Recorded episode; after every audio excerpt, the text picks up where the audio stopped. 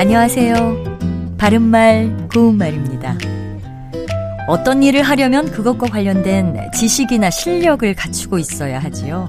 그렇지 못한 경우에 흔히 알아야 면장을 하지 이렇게 말하곤 하는데요. 그렇다면 여기서 면장이란 말은 무엇을 뜻하는 것일까요?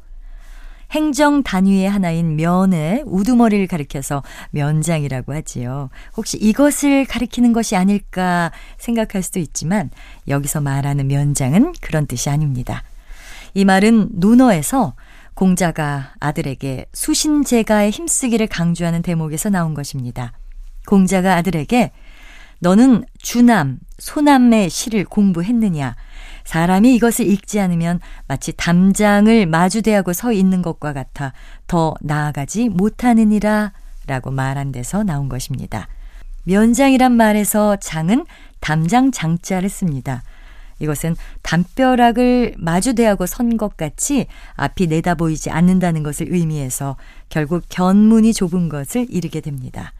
이러한 상태나 처지에서 벗어나야 하는데 여기에 면할 면자를 써서 그런 담장을 마주 대하는 것처럼 답답한 상황을 면한다는 뜻에서 면장이란 표현이 나온 겁니다. 그래서 알아야 면장을 한다라는 말은 공부에 힘써서 지식도 넓히고 사람다운 행동을 하라는 의미로 새겨들어야 할 말이라는 것을 알 수가 있습니다. 바른말 고운말 아나운서 변희영이었습니다.